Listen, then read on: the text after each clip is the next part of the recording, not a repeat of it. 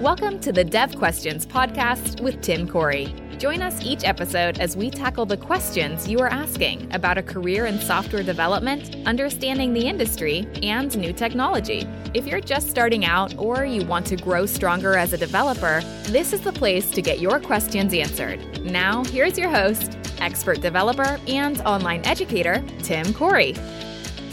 There's a lot of confusion over what is .dot net and how does it all relate to each other. We've got .dot net Framework, .dot net Core, .dot net Standard, and now .dot net. And to add to that confusion, we also have versions of C sharp. So how does this all fit together? This is a question that William asked recently, and I think it's one that we need to talk about because there is a lot of confusion around what is .dot net. And I even hear people say that Microsoft really messed this one up, and I think it's just the opposite, but we need to talk about it. So let's start with understanding what is the .dot net framework, because if we understand the foundation of all of this, I think it's more easy to understand why the changes came into play and what those changes are and why they're important. So let's start with going back to the year two thousand, which at this point is twenty-one years ago. That's a long time in software. This is before things like uh, Facebook and Twitter and YouTube and all these different things have come since the .dot net framework came out. A lot of stuff has changed over the years. So back in around two thousand, Microsoft came up with this idea of .dot net, and they call it .dot net Framework because it was really a foundational tool. It wasn't just C sharp, and people often get confused with, oh, .dot net means C sharp. It doesn't. .dot net is its own thing. .dot net is a platform that you build upon. You can use a lot of different languages. You can create your own language to build on top of the .dot net framework. Right now, we have kind of settled on a few. We have C sharp, we have V B, and we have F sharp. But there are other tools out there as well that also run off the .dot net framework. The .dot net framework is a language agnostic tier, meaning you can use whatever language you want in the implements .dot net in its programming. What happens is when you compile, let's say a C sharp application, you convert that C sharp application into what we call intermediate language or common intermediate language, C I L. And what C I L is, is the kind of translated into .dot net speak, all right? So we take whatever language you take, whether it's F sharp or C sharp or V B, and we convert it into this intermediate language. This is what the common language runtime executes. This is what the C L R, the common language runtime, which is in the .dot net framework, this is what it executes. So when you run your .dot net application, when you build it first, it gets converted into intermediate language. When you run it, what happens is the just-in-time compiler will take that intermediate language code and convert it just in time to machine code. And there's some optimizations there, and we can go off on a tangent on just-in-time versus native. That's a story for a different day. But this is what happens. It converts the intermediate language code over to machine code, which is what your operating system, your, your computer runs. Now, this is a complicated process, but most of it is an abstraction because you're not dealing with intermediate code or intermediate language. You're not learning it. You're not running it. You're not debugging it usually. Um, you just say, hey, my application ran or it didn't run, but your code is all written at the top layer in C sharp, whatever .dot net language you have chosen. So this was by design, so we can have different languages that operate differently. F sharp is functional, whereas C sharp is object-oriented. This is fine. You can have two totally different approaches to programming because when they compile down to intermediate language, they operate the same. So therefore, we can have a C# application call an F# library, and it's fine. Same as V B and crossing over this other two as well. So this is kind of the brilliance of the dot net framework, but it is a little confusing because now the language is different than the framework. And this is where we get the idea of the versions of C#. Right now, I think we're on C sharp nine, C sharp ten is coming. Um, and this is the language versions because the language can change and evolve over time because you're compiling it down into a common intermediate language. So we can change, and the developers can change how C# operates. They can change keywords. They can tweak how things are set up because they're still compiling it down to intermediate language. This is why you can sometimes see a new version of C# come out that is supported back quite a few versions because it still compiles to those older versions of the dot net framework. So this is why you have versions of C# and they don't correspond to versions of the dot net framework. Now, like I said, the dot net framework is over twenty years old. That's very old in computer terms, not in human terms. Um, but over that time, what has happened is the world has changed, and with it has changed dot net framework. There is a much heavier reliance on the web than there used to be. There have been changes in how computers run, architectures and processes and all the rest. And so what has happened is there have been fixes and changes and changes on top of changes applied to the dot net framework. And over time, all those, those checks and those, those changes and those tweaks and those, all those things add up to a slower and slower system. It becomes more and more uh, bloated because it's still doing checks for processors or for systems that were now twenty years old.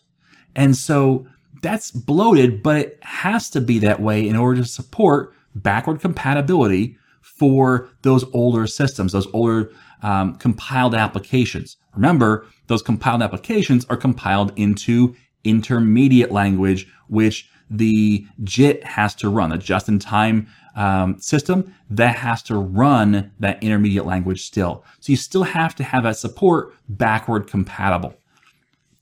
That takes a lot of effort and it slows down the system. So Microsoft said, we kind of have a problem here. We want to move forward into this brand new world. We want to adjust to the times. We want to be agile and not the, um, the, the way of doing things, but just the idea of being able to move quickly and being able to adjust to the next twenty years. But we're being slowed down by the dot net framework, this underlying layer that all these abstraction languages are compiled into. So what do we do? And so in twenty sixteen, they started the process of what's called dot net Core. And what it is, is a reimagination of that layer, the, the layer below all the languages. So the common language runtime is now the core common language runtime. They changed how they run that intermediate language, how they execute it and what they execute and what they support and don't support. And they dropped a lot of backward compatibility for things we don't need anymore. And with that, there's a massive speed increase because we're not doing all those old checks. We're not doing all that old work that doesn't need to get done anymore. Now we're just focused on the newer stuff. But here's where the, the confusion and the brilliance comes in. Because we're changing out the abstraction layer down. Um, and I say we, this is not me. I'm not doing this, but I'm just trying to put myself and explain how it's done. So they're replacing that abstraction layer down. The dot net framework got replaced with the dot net Core. It's still the abstraction layer. It's a different abstraction layer, but it still operates uh, using the same kind of uh, hooks, the same uh, supporting the same languages, the same intermediate language, um, how it's designed.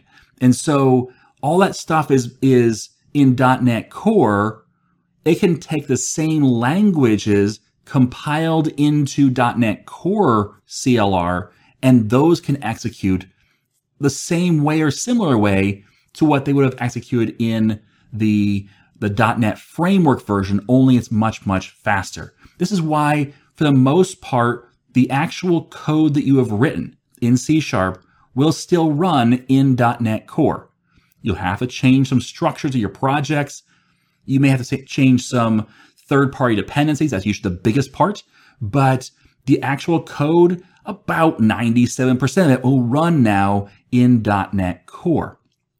Now, it wasn't that way at first. In .NET Core one, it was barely a thing because there's a lot to support in .NET. And so they took just a piece of it and t- tried to support that. And that grew in a .NET Core two and two point one. And by about .NET Core three, there was a really significant portion of what we think of as .NET in .NET Core. So what our C sharp applications could do in .NET Framework, they could still do in .NET Core. Or they could start doing in .NET Core. So this is the process that's been happening over the past five years or so, is Microsoft is pulling out one abstraction layer and putting in a different one. That's really all that's happening. Now, it's a massive change, and it has been a disruptive change to some people. But the old abstraction layer is still there. .NET Framework is going to be supported for years to come. It is still operating. .NET uh, Framework four point eight, I believe, is the fully supported, long-term supported version of .NET Framework. That abstraction layer still exists. But going forward with new projects, .NET Core is the new abstraction layer that we're operating under. This is where all new development is going into. So with that new layer, we can have new versions of C sharp that do new cool things because the abstraction layer can allow more things to happen. This is why C sharp nine, I believe, um, was only .NET Core. I think you could kind of tweak it into .NET Frameworc, but uh, C sharp ten, I believe, is only going to be for .NET Core. So the abstraction layer has changed, and that's kind of it. Now, this was a big deal, and it is still a transition process because they're still bringing some things in, although most things that are going to come over have come over. The exceptions are things like uh, W C F has not come over. It's staying with the old abstraction layer. It still works. You can still use .NET Framework. You can still use that abstraction layer to execute W C F projects. You just can't move over to the new code. There is a, uh, a community project to make it .NET Core compatible. We'll see how that does. But from Microsoft, it's just .NET Framework, which still works. It's still supported even. So this transition has caused some naming issues because people didn't even understand what .NET Framework was. They kind of associate with their, their preferred language. So if you used V B, then .NET Framework was really synonymous with V B. And if you use C sharp, it's really synonymous with C sharp. And that's not really what's happening. C sharp is the, the language we write in that we then translate into that intermediate language, which is part of the framework or core. And so with the .NET Core language, or .NET Core, not language, .NET Core Framework, um, which is confusing, is .NET Framework and .NET Core Framework, I guess. But .NET Core um, coming along, they started version one and version two and two point one and three and three point one. But then there's a problem because the supported version of .NET Framework is version four point eight. And version four has been out for a long time. So they didn't want to add to the confusion. It's already confusion. Naming is hard. Um, and they didn't want to change from .NET because it still is running those .NET languages. But they said, okay, we can at least make things a little better by skipping the four version. So you won't see a .NET Core four. They skipped that because they said that's just too confusing. But to make things a little more difficult, because why not? They said, now that we've skipped that and gone to five, we don't need to say core anymore because it's no longer differentiating itself from .NET Framework. It's now moved beyond it. Therefore, we can just call it just .NET. I'm not a huge fan of that because the fact that it makes things a little harder to Google, and it makes it look like there's another big abstraction layer shift, and there wasn't. There's only been one, from .NET Framework to .NET Core. So now going forward, .NET five, and soon in November of twenty twenty-one, .NET six will be out. Those are still the .NET Core abstraction layer. All right, so that's the kind of the dividing line, is framework versus core. It's just that .NET Core from three point one and down is called .NET Core in the number. And after five, five and after is called just .NET because it's gone beyond the force. So that's the big split. So that's what .NET Framework is, that's what .NET Core is, and that's what .NET is. But there's one more, and that's .NET Standard. So what is this .NET Standard thing? Well, .NET Standard came about because we did have these two languages, or two, I'm sorry, two abstraction layers that we're running C sharp and other code against and compiling into. And they said, what if we can create a an interface, essentially, that can kind of bridge the gap between these different abstraction layers? You can basically compile into any of them as needed. Well, that's what the .NET Standard is. It was meant to be a bridge. But again, just to add a little bit of confusion to the mix, it's not just for .NET Framework to .NET Core. There's also the idea of Mono or Xamarin. Xamarin has its own abstraction layer, which it takes the C sharp and compiles into. So that was different. And so that's where the .NET Standard also bridged the gap. And then there was Unity. Unity has its own abstraction layer that it takes the language and compiles it into. So that was another bridge that it could bridge. And so it took all these different things and it said, okay, we're going to bridge all of these into one abstraction layer. And it's just for libraries. It's not for front-end user interfaces. But this allows us to write code once and have it be able to be called by multiple different user interfaces in these different uh, abstraction layers, whether it's .NET Framework, .NET Core, Xamarin, Mono, Unity, and so on. That's going to go away eventually. .NET Standard was a bridge. Once you get beyond the bridge, you don't need it anymore. With .NET six, we have a big collapsing of these frameworks, a big collapsing of the abstraction layers, where we'll have one abstraction layer. In theory, we'll see how it, I'm gonna wait till launch to make sure that's actually gonna happen, but we're gonna collapse the abstraction layers down to one, and then that abstraction layer can operate against mobile devices, against Uh, Windows devices, Linux devices, Mac devices, and so on. Now, that does not mean that every user interface will work on every platform. So don't think that you can run Windows Forms on a Mac. That's not going to work because Windows Forms still relies on the libraries that are installed in Windows. That's why it's called Windows Forms. So there's still some reliance there that is going to cause some confusion. But the abstraction layer, instead of having multiple for these multiple different areas, now will have one. It'll be .NET six. That's the, the plan going forward. So hopefully that kind of clears things up. So think of it, the languages are up top. The languages each compile down using the abstraction layer you want, .NET Framework, .NET Core, and so on. and you compile it into the same intermediate language inside that abstraction layer. For all languages inside that abstraction layer, they're all using the same intermediate language. And from there, they get executed using the just-in-time compiler.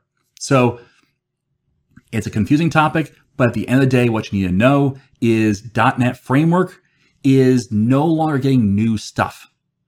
That has parked. It's at four point eight. It's still supported, but it's not getting new stuff. Some people are, are really confused by that. You can still write production applications in .NET Framework and feel comfortable. They will still run. They will still be supported by Windows. That's all that uh, was supported anyways. .NET Framework only ever ran on Windows.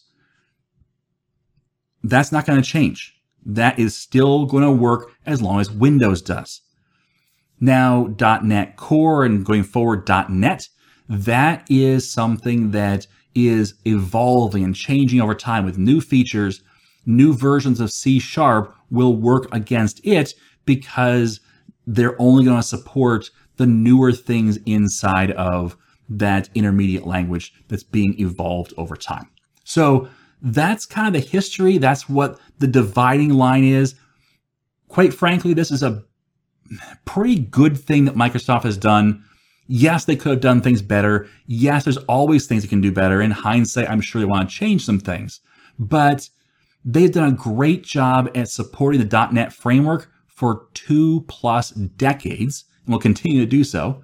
And they are moving forward with .NET Core in a way that shows they're going to support it as a overall concept in the same way. Now, yes, there are some differences.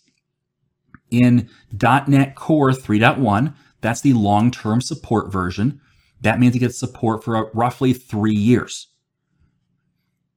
But then the next version, which is .NET five, that gets support for, I believe, fifteen months. And then the next version is the next long-term support version, .NET six. That will get supported for three years, and they'll alternate back and forth. Why only three years? Well, because it's very, very hard to move forward and support a whole bunch of people back here. It's, it's hard to have both of those things. So if you want new features, if you want evolution, if you want to be able to adapt with the times, then you need your .NET version, the, the intermediate language, the, uh, the framework, not, not .NET Framework, but the .NET Core, .NET, to change over time. The abstraction layer needs to grow and change as the world does. And since Microsoft can't do really both well, what they've done is they've committed to a pretty easy upgrade path where upgrading from one version of .NET Core to the next is fairly easy. In fact, it may just be a matter of changing a version number.